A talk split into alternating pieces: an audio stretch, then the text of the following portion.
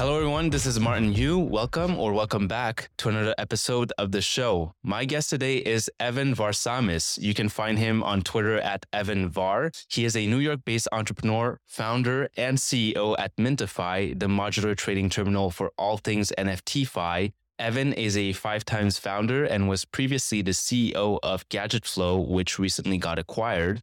As a self-taught designer and developer, Evan is a curious mind that stays on the edge of technology on a day-to-day basis, having to navigate a fast-paced Web3 world. In this episode, we talk about the importance of wearing many hats as an entrepreneur. He shares his mindset for scaling a company, how to build culture, his hiring process, and much more. We talk about NFTs, creating value within ecosystems, the future of in-game assets, as well as the stuff he's currently working on with Mintify. Excited to share this one with you today. So without further ado, please enjoy my convo with Evan Varsamis. Evan, welcome to the show. Thanks for having me. Great to be here. Thanks for taking the time. I wanted to start with an article that I read a while back, and I read that you're a self-taught designer and developer. Did you usually take on that role in the early companies that you started? That's a great question. So I started my journey as a self-taught designer and developer when I was around 16 and a half years old. The idea was that, to build a business, and I kind of realized that later, right? But the idea for me was that to build a business, you need to have all the tools available to be able to externalize, let's say, your ideas, your thinking, or the flows. And I was able to do that with wireframing back in the day, started learning Photoshop, and InDesign, and then jumped into Illustrator. And then I basically started with WordPress websites and Joomla as well, for those that remember those days of Joomla. Yeah. And the idea was that, I wanted to have the freedom to make changes that I want myself without the need of going out and hiring a developer. So I did a deep dive, started obviously with HTML, CSS, a bit of JavaScript, a bit of PHP. But obviously, when things started to become serious, a few years later, obviously I had to, you couldn't be just an amateur developer basically and scale everything on your own. So obviously I partnered with developers, we hired developers, and that's just another story. But I just feel like for any founder, it's very, very important basically to have some sort of background in coding or design or marketing. Because if you're like a Swiss knife, like a few folks call me, it's just much, much better to communicate with the rest of the team and be able to align basically all the needs and the vision of the company. Right. And I feel like as an entrepreneur who, as you mentioned, who has to wear multiple hats, I think the thing that is most important is to be a practitioner of those things, whether it's marketing or, coding, any of those things, it's good to have a grasp on it because you can communicate your vision better. Because if not, you're just you're basically a blind person being led by freelancers or employees. Exactly. In short, that means being basically a technical founder. And I feel like it's not sustainable anymore to just have an idea and go out, raise some funds and just try to navigate through, let's say, the tech world or the tech stacks of your product if you're building something that's technical, right?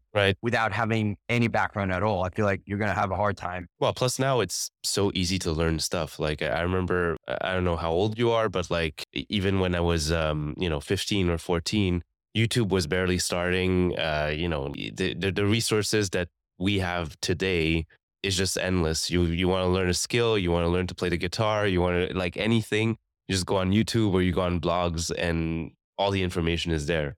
Absolutely. I'm 32, by the way. Okay, so we're close.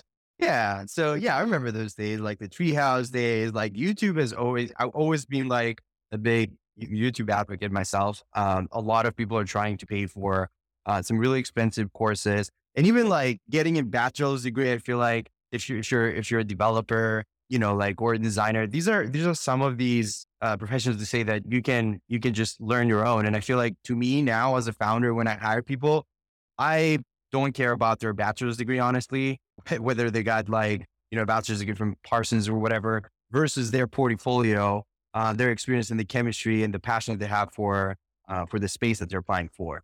I feel like these are way more important things to consider when you're hiring an individual today versus where they got their degree from. Agreed. Actually, like you mentioned hiring, and then I wanted to highlight something that you said in an article, which was the key strategy to keep your team close is weekly meetings. Do you still believe in that? And can you walk us through your current process of building and maintaining a strong team? Yeah, absolutely. So that's something that I got accustomed to with my Web2 company, GadgetFlow. I've scaled that for the past 10, 11 years at this point. Stepped down last year to focus full-time in DeFi and exited completely from that company last February. But one thing became apparent. You can just have a team that works remotely or in an office and just have like a to-do list through Monday.com or any other project management platform that you're using. But instead, you got to make sure that A, you address all of their concerns on the project that they're working on, whether that's developer, designer, marketing department, sales. So you got to make sure that for the core departments of your company, you're directly connected with them and you're up to date with all the issues, barriers that they may have. And, you as a founder, that obviously CEO, not a founder specifically, but you got to be the problem solver. And that's basically out on every meeting, right? Everyone's going to come with issues, solutions, potential solution or ideas, but at the end of the day, it's up to you to guide them through that whole process. So I feel like weekly meetings is something that's kind of mandatory simply because like in any industry, specifically in tech, Web3, especially today, crypto, blockchain, everything moves so fast. So you can't really have like a 1-year roadmap or like a 2-year roadmap, but rather like monthly, quarterly, and weekly. Right. And even most of the times your quarterly roadmap is just going to change a few times. And I just feel like in such fast moving environments, you got to be able to adapt and you got to be on the same page with your team at all times. And I feel like weekly frequency just works for me and works for the companies that I've built previously. And I just feel like, it's not daily, it's not monthly. So I feel like weekly is just the perfect frequency. Do you find it challenging to create a culture when you're mostly having Zoom meetings and all that stuff? Because that's something with COVID that it was, there's like pros and cons. And one of the pros was that, we could just meet anywhere, anytime, because there was none of that, like a physical need to be in a space. But at the same time, I found it challenging for myself. And I know a lot of people that are entrepreneurs as well have found it challenging to build a culture in the company when you're just having meetings via Zoom. Is that something that you've felt? I know that most of the companies you founded were like internet companies, Web2, Web3 companies. Did you ever feel like the physical presence was a key factor in building culture? Yeah. So I can talk about that all day because I basically pursued a remote environment back in like 2011. So that was before COVID. And I loved it for numerous reasons. I'm just going to give you a couple of examples. So I remember that I had to commute out. I'm Greek, by the way, born and raised. So my media agency was based in Athens, Greece at that point. And I remember that I had to commute for like an hour, which is the case, I would say, for the majority of people, especially here in the US, if you're living in a business city, right? Like New York, LA, and so on. Commute is one of your biggest headaches. You can just sugarcoat it anyway. So I remember that I had to commute to go to the office and I had so many ideas, so many things that I wanted to do. And I felt like that urge, that stress constantly from Monday to Friday that I got to get to the office. I got to send those emails. I got to make those calls. I got to write down those ideas. And I just felt like it's a wasted time. It's not good for the environment, like being in your car, like 2 hours a day, driving in traffic. I can just compile like a massive list of all the cons of why, for instance, being in a physical environment is not good. Of course, on the other hand, you can't expect, and I've had this with team members before, you can't expect everyone to feel comfortable working remotely for you. You should expect that certain individuals are going to take advantage of it. Certain individuals will never feel comfortable because most likely they don't have like an office or a den that they can work in that's like peaceful, let's say, and they have like the ultimate setup. And that was primarily the case with COVID because no one was ready. They were forced to do that. If you have a beautiful office, you've invested into like your equipment and the zen, let's say, of the room and everything. And above everything, you have like, you figure out like the schedule around like your work hour. Therefore you have no distractions, whether that's from kids, from family, from friends or whatever. And you get into that mindset. I feel like the majority of people feel more comfortable working remotely versus having to dress up and go to the office and commute every day. On the culture side, I feel like it's possible, 100%. It really depends on what you're trying to achieve long-term with your team and whether your team is aligned with your vision. So that's why we were doing like quite lengthy interviews during my Web2 days with individuals that were considering hiring, wanted to see like, you know, what's like their mindset. I've had to hire like one individual in one of my companies at some point that I knew that he was a gamer. And for whatever reason, a few months later, another guy that was also a gamer, he saw him like being online on like Steam during work hours, like playing Counter-Strike. You know, so yeah, well, I remember he was in Age of the Empires actually. But yeah, the idea was that, you know, you're gonna bump into these issues, and you don't want to be like, you know, some people might say you got to be very aggressive and put some restrictions and try to track your employees and what they're doing and their Chrome and this and that. I'm not in that category. I feel like you got to give them freedom. And if they take advantage of that freedom, then there are obviously repercussions, right? Right. But I believe in the good of the world, basically. So when we're hiring someone, I feel like my success rate throughout the last 10 years has been like above like 85, 90% at this point. So not a lot of people took advantage of it. Culture is something that comes with time. You as a founder and as a CEO and with the rest of the executive team, you have to put some effort to it. So it's not going to come like, for instance, organically, right? Or so it does take a bit of effort. And I think that's something that if you decide to go remote, you still have to have some kind of physical presence like once in a while, whether that's a team retreat, whether that's attending conferences as a team. And we did that. And I personally loved it. I remember that I flew the entire GadgetFlow team to Osaka and Tokyo. And I remember like, you know, I was part of like putting together like all the flights and itineraries and everything. And we flew like, I remember like 11, 12 people from like literally US, UK, like Europe, Asia. And we all got together and we had amazing time for like 7 days. A lot of these employees you never met in person, right? Exactly. Wow, exactly. That's beautiful. So you've been in the crypto space since 2015. You jumped into Web3 summer of 2021. What was the aha moment that launched Mintify? Yeah, so I've been in the crypto space since 2015. The idea was that I don't even remember how I bumped into crypto. I think it was in vacation in Italy or something, and I started reading like Satoshi Nakamoto white paper, and it kind of clicked to me because I grew up as a gamer, so I was quite familiar with like digital assets in general in games. I played World of Warcraft, you know, Age of the Empires, like Call of Duty, Counter-Strike tournaments, and everything in between. Which Counter-Strike did you play? 1.6. Okay, yeah. Do you remember the IRC days? Yeah, of course. At 1.6. And then afterwards, I went to Source and I played competitively too. It was such a good game. Yeah, I was actually playing tournaments in Greece and European League and everything. It was quite fun those days. But yeah, no, I mean, as soon as I jumped into crypto, it all made sense.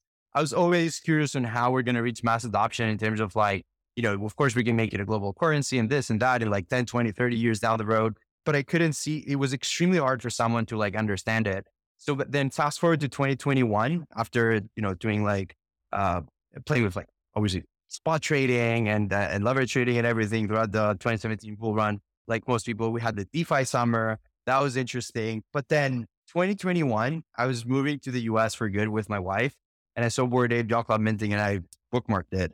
I was like, I don't even know. Like, I'm just going to do this later. So fast forward a couple of months, we got settled here in New York. And I was like, damn, you know, like I got to do a deep dive. So I did that. I minted clones. I minted Proof Collective by Kevin Rose, big fan. And the way it clicked to me about NFTs is that we used PFPs and membership related NFTs as, you know, to set an example of what is possible with non-fungible tokens. And that obviously was kind of like the next step for me to understand how we're going to be approaching all these digital assets in games. And then we went to like airline tickets or any kind of ticket, concert tickets, right? Physical, bridging physical to digital.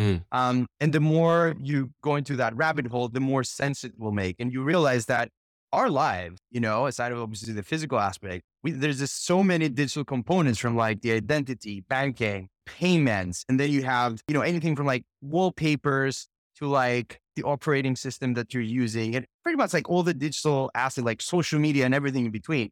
So I see a world in which NFT becomes like, you know, the core architecture of it all, but without necessarily everyone saying the name NFT, which I can give you an example on that. It's like CPUs, right? Before the iPhone, everyone's like, you know, which device do you have? Like I have the HTC that has like a 2.4 gigahertz right? And this and that, and everyone was flexing their CPU. And then the iPhone came out, and the Apple's thinking is that it just works.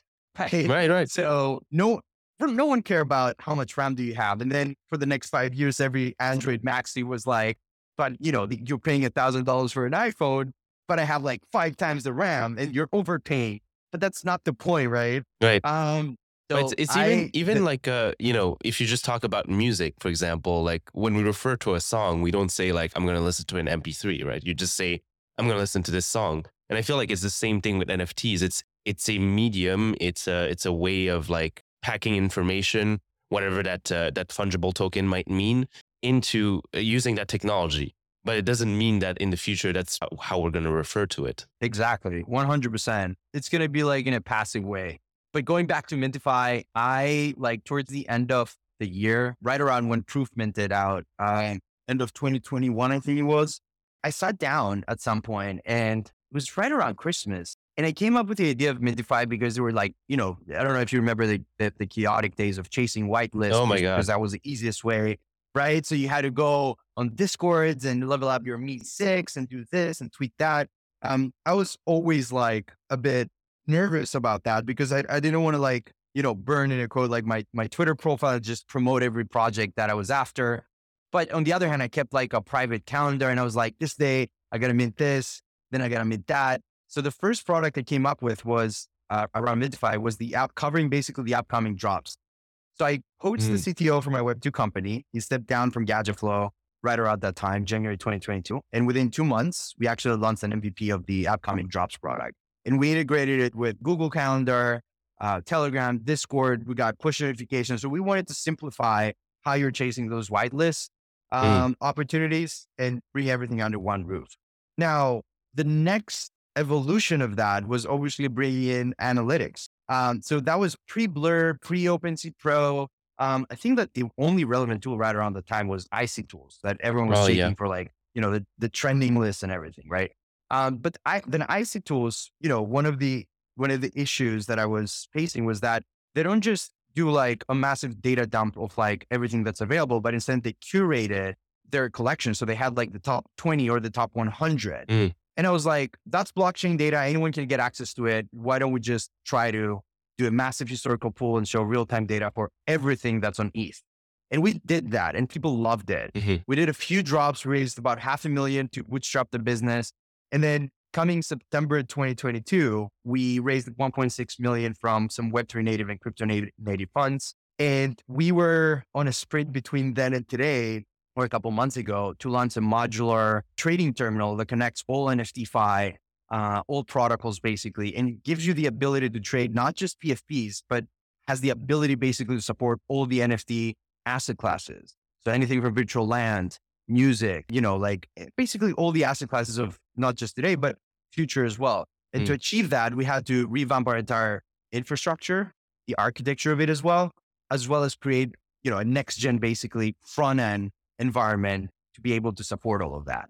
So if we were to get geeky and technical, how did that differ from, let's say, like NFTs that are purely PFPs to having now like a platform that can accommodate all these different types of NFTs, so music, land, all that, like, how did that differ? Yeah, that's a great question. So OpenSea is a great platform for normies. Then Blur came after like pro traders, let's just say. Both environments are built in a Web2 way, the way we see it.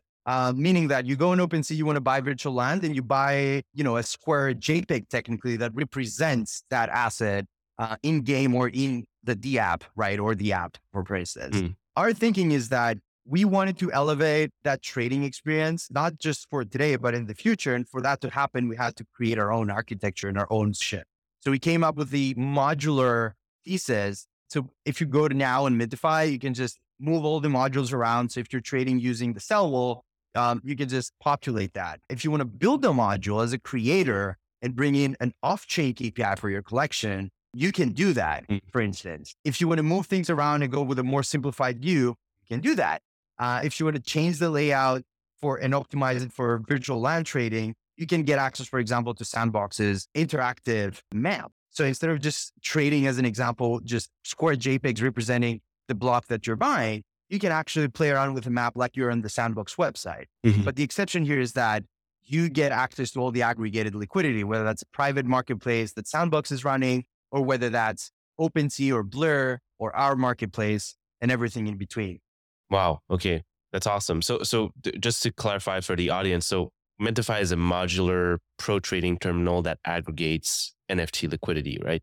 Yeah. Well, we don't put the word pro trading there. Okay. Simply because we're working a more simplified layout as well for normies. And the current market, say like everyone that's here today, they've been around for at least like a year or two in the NFT space. So everyone's considered like a pro, right? But our mission is not just to focus on the current traders, but also during the next cycle, have a substantial market share so we can eventually go after our vision, right? And create all these different solutions for these asset classes. But the architecture is what set us apart today. The accuracy of our data, we have full historical data and full real-time data as well. Mm-hmm. Our goal for the next couple quarters is to basically focus on combining all these lending protocols. So in a similar way that you want to get quotes if you want to buy a house, right? And you're getting mortgage quotes from like all these different lenders, right? From Chase and Citibank and everyone in between. So we're actually in a mission right now in connecting, for instance, Cyan, Pendal, or Arcade, and pretty much like everyone in between. So that when you're navigating through these, let's say, higher floor price collections like eGods, you, instead of just paying upfront for instance 9 or 10 ETH to buy it, you can just buy now, pay later and get a quote from each lending protocol, whether you have to give 20% down payment or 0 down payment, compare the terms, whether they support auto repayment or not. You can initiate those loans straight from, you'll be able to initiate those loans straight from the terminal. Well, it's fascinating to see how far you've come with Mentify. Like it's only been a year and a half. Yep. A year and a half. And you've built so many things on top of this platform. And I think like an important point to touch upon is that I love this approach of building something in public. And I think the space that we're in really forced us to do that and allows for that. And I wish like more founders actually put themselves out there and just like put your product out and see what's the feedback, and your users will actually tell you what you need as a feature. So my point here and my question is like, how do you take in feedback from not only your employees, but from the users, and what you decide to, allocate capital on or your focus on? Yeah, it's a great question. I feel like it's a delicate dance. Really, really important to focus on cash flow and survival, because we're at the bottom of the barrel. So you can't just go around spending money on like crazy ideas or just R&D when you're in the bear market. So the way we're thinking about the products and the solutions that we're coming out, it's not about direct monetization like tomorrow, but rather the next couple of quarters and how we see ourselves building a sustainable business.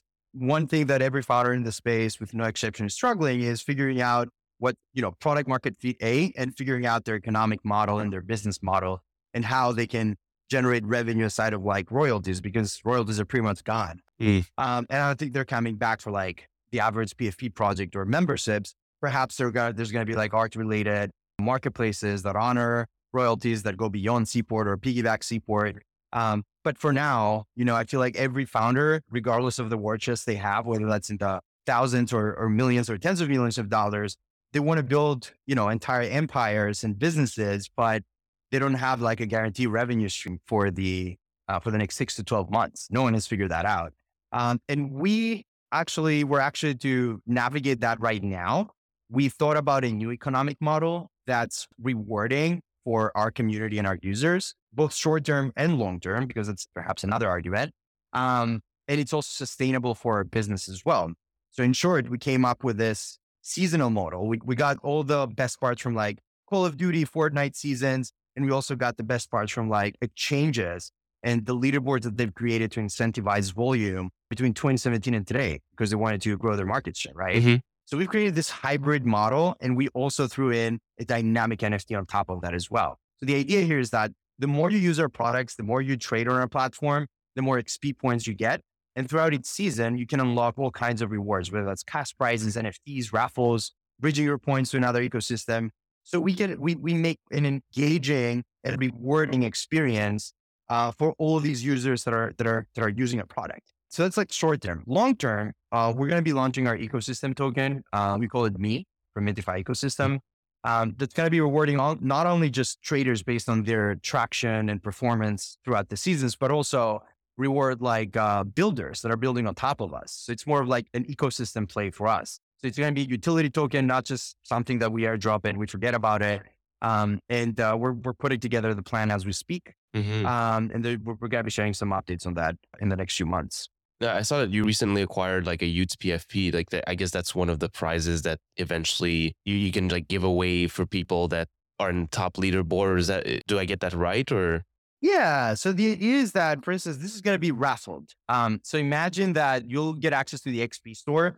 And if you have, let's say, 10,000 XP points, you can use your points to get raffle entries, mm-hmm. right? You can spread your points among like, you know, between like different raffles, or you can just instant claim specific rewards such as boosts or renewals. It's honestly like a gamified experience for even the folks that are not necessarily trading daily, but also the whales at the same time. So we made sure that it's basically an ethical and sustainable system. And for us, it kind of replaces subscription plans, which is something that's not working currently in this space, primarily due to its size and the fact that a lot of people that are trading in the NFT space are like pro decentralization, but it's just not sustainable if you're living in countries like the US or the European Union, right? Like, or some Asian countries.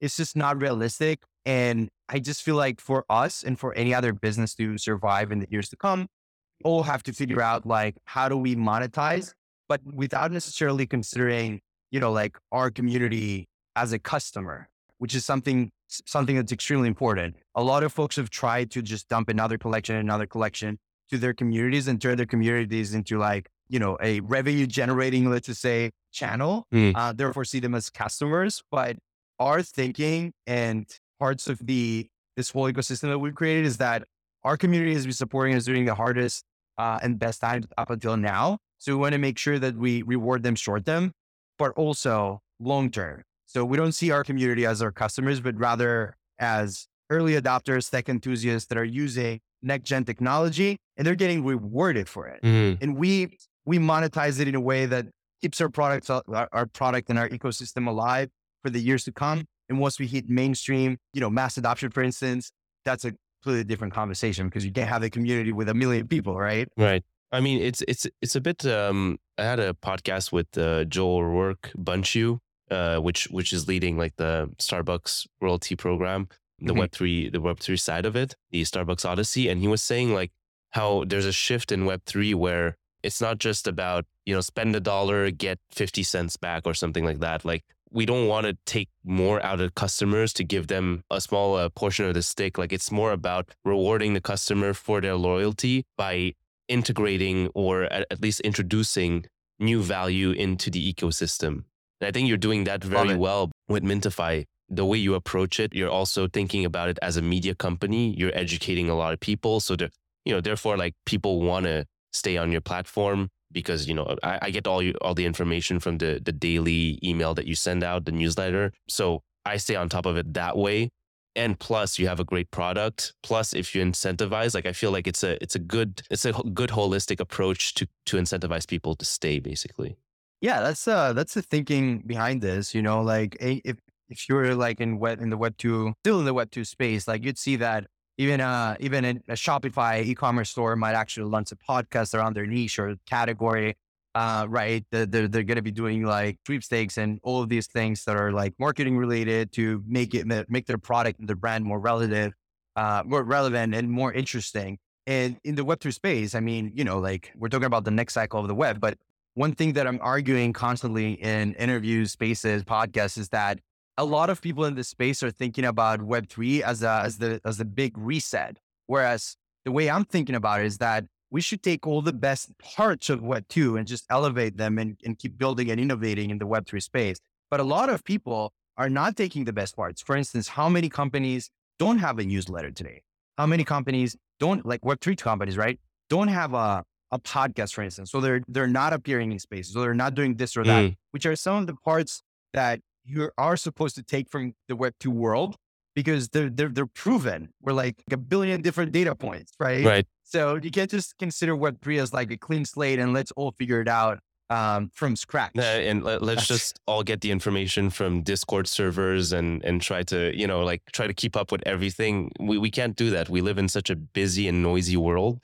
It is super useful to be able to aggregate all that information in one spot. If I get a daily newsletter that gives me all that information, it just simplifies my life so much instead of trying to keep up with everything that's happening in every project left and right and, you know, announcements on Discord, Twitter, all that.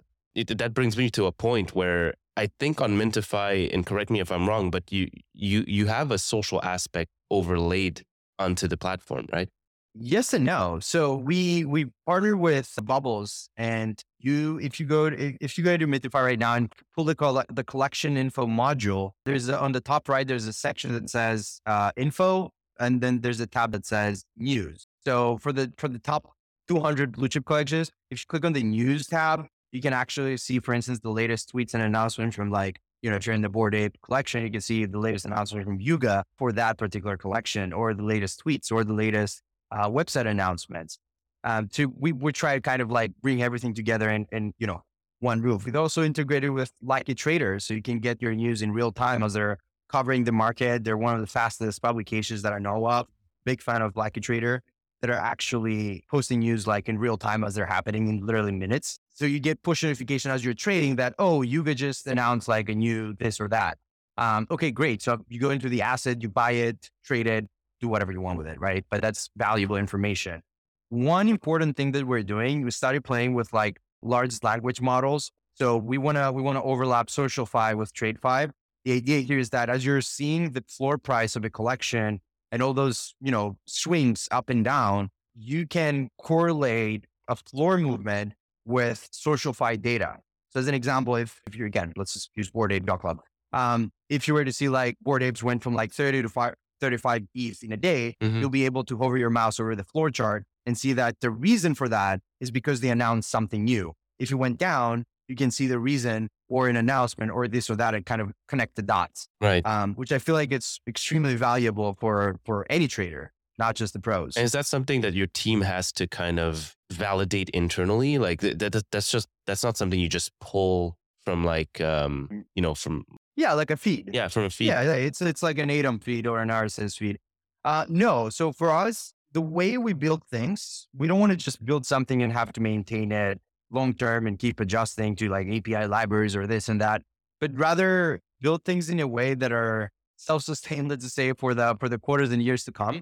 So when it comes down, for instance, to that, like the easy way to do it is to hire like 10, 20, 100 people, right?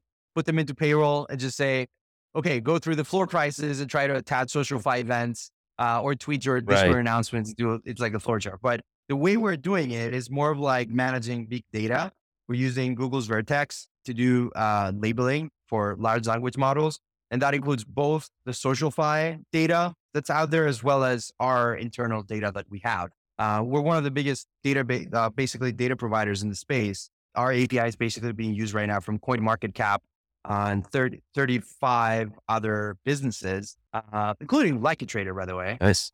And the thinking here is that, imagine if you could have like an overlay embedded into like any website down the road, aside of the terminal, right? As part of our API. So that's why I want to do things with large language model, because that opens up the door to an entirely new world for any API customer, as well as for our own products as well. One example would be, how do you define a wash trading filter? Every marketplace and every aggregator and every platform has, they have like their own variables on what's the very definition of like wash trading. So when you see, for instance, volume on Magically or Blur or OpenSea or LooksRare, there are discrepancies. And the reason being primarily is that they exclude or they include things that they're not supposed to, because that's their internal policy. Whereas what we're trying to do is, we want to give the option to anyone that's using our data to train their own model and basically use it any way they want and label all these data points. In a space that really has no precedent. You mentioned it yourself, like a lot of times we have to plan for the next couple of weeks. So in order to build a sustainable business, we have to think long-term. What are some ways that you are doing that? And how do you see NFTs trickling into the mainstream in the next, 6 months, year or years to come? And how will that play a role in Mintify? Yeah, so I think that you can use crypto is a great example. I remember the days in which, you know, like BlackRock's CEO said something like Bitcoin is like a pyramid scheme or something like that. That's the wash trading and criminals use it. Mm. And then you fast forward like 3, 4, 5 years later, BlackRock applied for an ETF, right? Right. So I feel like, you know, all the naysayers on the NFT side, it's really hard to connect the dots if you're not part of the space. Like if you were to go to the average person, like here in New York or in Greece or in like Japan and say, hey, you know, like here's what NFTs are and here's how they work. Like, I feel like if they are not at the current state, market state, like if they don't tip their toes themselves, understand by using that technology, like how it works and why it's novel, right. They'll probably never get it, right? They'll say, okay, it's just another crypto scam. So if you don't get crypto, you're never going to get NFTs the way I see it. So it's a very volatile asset the way I see it right now. And it's directly correlated with like crypto prices. There's a correlation with like the stock market as well as we know it. So I feel like there has to be some sort of like stabilization and starting with a crypto space that's going to lead to the NFTs. Maturing. And then during the next cycle, for instance, like we have the halving next year, there's going to be some, you know, everyone expects like the next cycle, whenever that comes, no one can predict that obviously accurately. But I feel like there's going to be like the same type of euphoria as well coming into NFTs. And we're going to be experiencing like a completely different bull run, perhaps bigger in terms of the volume, most likely, right? But for us to reach like mass adoption, what I said at the beginning, I don't think that the average consumer is going to go to Starbucks and say, oh, I got an NFT from Starbucks. You're going to get a stamp, right? On the Polygon chain. Mm. And they're not even going to know what Polygon is, most likely, right? Mm-hmm. Do you know, for instance, where the server of Twitter or the infrastructure of Twitter is powered by? No, you don't care about that. No. Or X. Exactly. One of the interesting parts where I see NFTs, I mean, that really the precursor of NFTs to me was gaming, right? Like with all the in-game assets that you could acquire and trade over time. How do you see that evolving? Because, you know, obviously gaming is a crazy big industry. So many people play video games. How do you see that impacting, you know, the market in the next few years? Yeah, that's a great question. That's why I told you earlier. That's what got me. That's what helped me connect the dots with crypto and then later on with NFTs. So, you know, let's take a game like World of Warcraft, right? You have all those fungible items, let's say in game, you kill a boss, you get a legendary sword or a shield or whatever. What happens when World of Warcraft 2.0 comes out? And that's more of like an example with Call of Duty and their seasons and their titles that they're constantly renewing year after year, and then you lose all your inventory. Whereas there is a world in which the average gamer, you don't have to be like a pro esports gamer, but rather the average gamer that comes back from work every day and wants to play like a couple of games of Call of Duty or FIFA, instead of just having to pay like $50 every September or October when the new titles are coming out, they actually get paid for their progression in a way. So imagine, for instance, unlocking a weapon that carries on for the years to come across like all the titles on Call of Duty. And, you know, that weapon, for instance, can be leveled up to the infinity. And, you know, like the higher the level, the more valuable it is. So if you decide to stop playing Call of Duty, you can actually sell it, right? Or if it reaches like a certain threshold, a certain amount, you can actually monetize your in-game assets. That's one. Two is scarcity, rarity. You know, like I don't know if you played World of Warcraft, but I was addicted when I was a kid. And I remember that you had a rare item, an epic item, a legendary item, but you don't really know like, okay, how many people have a legendary item, right? Yeah. So you can do that in a centralized way, but obviously it's way more transparent to do it through blockchain tech. So the way I see games basically integrating blockchain is primarily by building their own L2s and their own blockchains in general. I don't think that, you know, Grand Theft Auto coming out in a year, for instance, will even entertain the idea of basing $1 billion or $1 trillion assets on Ethereum. On the public blockchain, basically. Exactly. Yeah. Technically, yeah. So I don't think that we even have the technology yet. We're not there yet, resources-wise, to support that.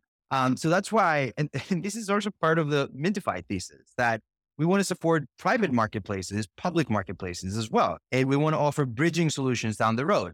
Because I see a world in which going to Counter-Strike or Call of Duty or whatever, World of Warcraft, you get a an epic item, but there's no liquidity, let's say, on World of Warcraft's blockchain. Therefore, you want to bridge that asset to ETH because there's more liquidity there and you want to sell it quickly, right? So I feel like that interoperability is going to be everything. You know, once we figure that, it's going to be everything around like gaming primarily, you know, and all the ecosystems that are bound to it. So I don't think that we should be focusing on just a single network. I do see personally, that's not financial advice, but Ethereum dominating for numerous reasons, but the majority of the microtransactions are not going to happen on Ethereum, the way I see it and with the current tech. Do you see any limitations of that happening in the next few years or something? Like, it sounds good in theory, but like technically, how hard is it to execute that, to have like different L2s and bridge, let's say like you have a World of Warcraft legendary weapon and you want to sell it on the Counter-Strike marketplace. Would that even be possible? Absolutely. Okay. On the technical side, absolutely. Where we're at today, though, is that you see that there's a new ERC type coming out, ERC 6551. I'm so excited about this one, by the way. That makes your NFT technically a wallet. Therefore, you can have NFTs within your NFTs. So let's just use that example for a second. That's already approved. It's out there. You can use it. As a creator, if you want to write an ERC 6551 smart contract and deploy it on ETH right now, you can. Who supports it, right? Like majority of the liquidity right now on the marketplace side is on Blur and OpenSea, OpenSea Pro, LooksRare, right? So We're waiting for all of these big marketplaces, let's say, to add support for one additional type of a smart contract for us to actually use that smart contract. So now we go back to the issue of massive companies, like controlling basically the entire space, and it's up to them to move fast, and they can move fast. The bigger you are, the slower you're moving, right? In the business world, and you can move fast. So I feel like that's one of the reasons that I'm excited about blockchain tech and NFTs and especially gaming and how these two correlate, because I feel like it's extremely easy if you're into the web space right now and you have like a tech background to build solutions from scratch and have the ability to compete with all these giants within weeks and months versus, like in the Web2 world, it's just not possible to do that. Who can compete with Amazon, right? Right. Who can compete with like the Shopifys of the world? Who can build the next WordPress? Yeah, because I feel like it's much more collaborative when you enter the Web3 space. We just mentioned, like, even if you have private chains, different L2s between different games, it benefits everyone to be able to trade across these layer twos. Yep, I agree. And I just think that protocols that are coming out, for instance, I'm super excited about what Coinbase is doing. I feel like that's going to be revolutionary in so many ways. But to shift gears for a second, like going back to the gaming, I just think that there's not going to be a day which we're going to wake up and see like, oh, Blizzard, Activision, let's say, announced that their next title is going to be based on their own L2 or anything. I think we're like a few years away from that. I wish it happened tomorrow, but I feel like some Web3 native games have to first set the precedent in the space for then the bigger companies to follow in the next few years. So one great example here is Yuga.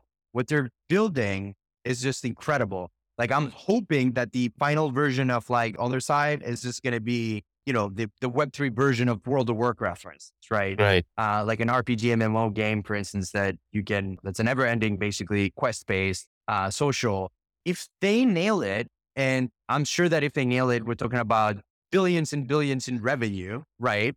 Obviously, all the Web2 gaming studios are going to pay attention, right? And it really, the way I see it, it really, really depends on who's going to launch their first big title. And it has to be like a new game. That's why you guys pursuing that. Yep. And then who's going to follow? So it's going to take a few more years. There are a lot of blockchain games out there already. Most of them are full of bugs, or they haven't nailed their economic model, or they're struggling with user base because of the complexity of having a wallet, right? And wallet abstraction issues. But I just feel like within the next 5 years, we're absolutely going to see like a massive title, a massive gaming studio adding, their own blockchain and offering like NFTs, let's say, within it. And yeah, I think like you mentioned something great there, because I feel like the bigger you are as a company, the less risk you're willing to take, the slower you move, and there's just no reason for you to make that step before anyone else. Like that's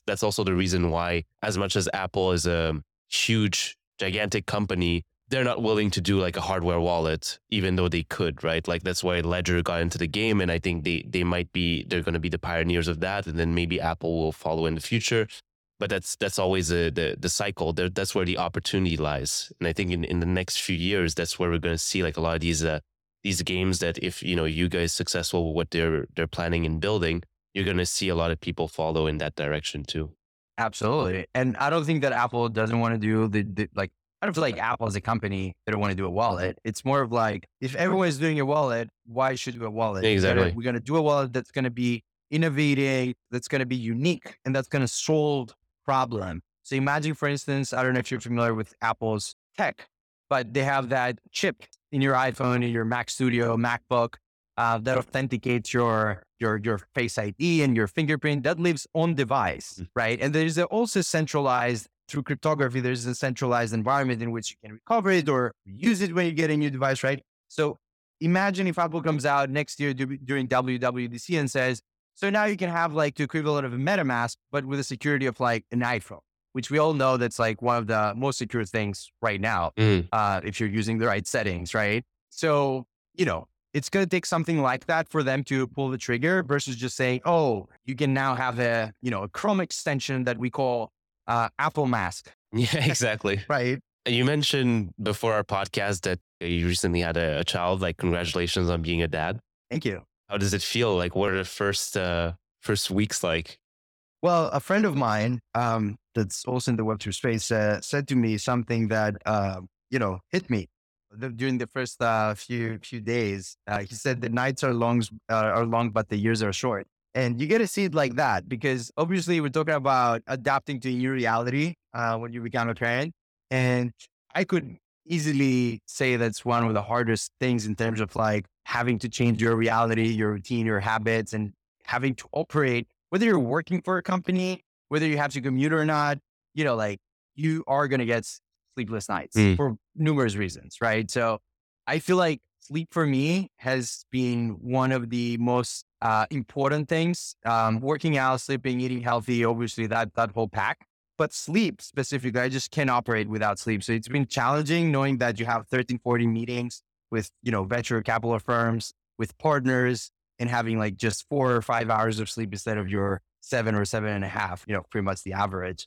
As an experience, I absolutely love it. I feel like there is no one that can describe that feeling when you see your child for the first time. Obviously I've had friends and family members, but and they tell you about this, and the first time you look at them and you're like, yeah, that must be great. Right. But once you experience that, I don't feel like there's words in any language that can actually express that feeling. So it's definitely challenging, but in a good way. And I feel like, if you have your experience in terms of adapting to new environments, whether you're a founder, whether you're like more of like in the military, this and that. And I've served, by the way, in the Navy for a year, and that has helped me a lot with my business as well.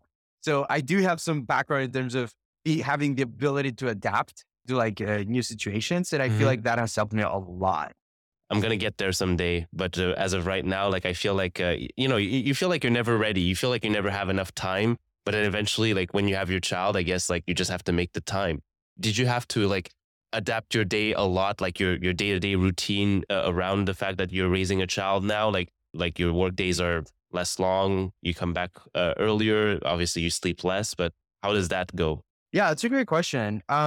So going back to what you said earlier, I think that it's an incredibly stressful process up until your wife gives birth and everything. But in reality, those 9 months went by like literally just, right? Like if you try to go back and try to remember like all the doctor's appointment and everything. And one thing you have to realize is that, it's part of like the natural, let's just say, process of humans, right? Replicating it and like multiplying. Therefore, nature taking over in so many ways, whether that's, how you feel as a father or the mother or this or that. So there's nothing that you can do to get, well, other than just doing some shopping, for the crib and everything. But aside of that, there's nothing that you can really do to get ready, to get prepared for what's going to come after your wife gives birth, right? Like literally nothing. before our daughter, I was actually pretty hesitant, you know, basically tagging or interacting with, let's say, my best friend's daughter when she was born. I was like, it's too fragile. I'm going to break it. Right. But then with my daughter, I feel like I got it. Like, very confident from the first second I saw her. Right. So that's something that this is a lot of parents might be stressed about, or they actually have any interaction with their kid before like that nine month term. But and that's why I said that it's kind of like a natural process, because, you know, our brains are wired in a way to adapt, whether it's hard for you or easy for you. At the end of the day, you're just going to adapt.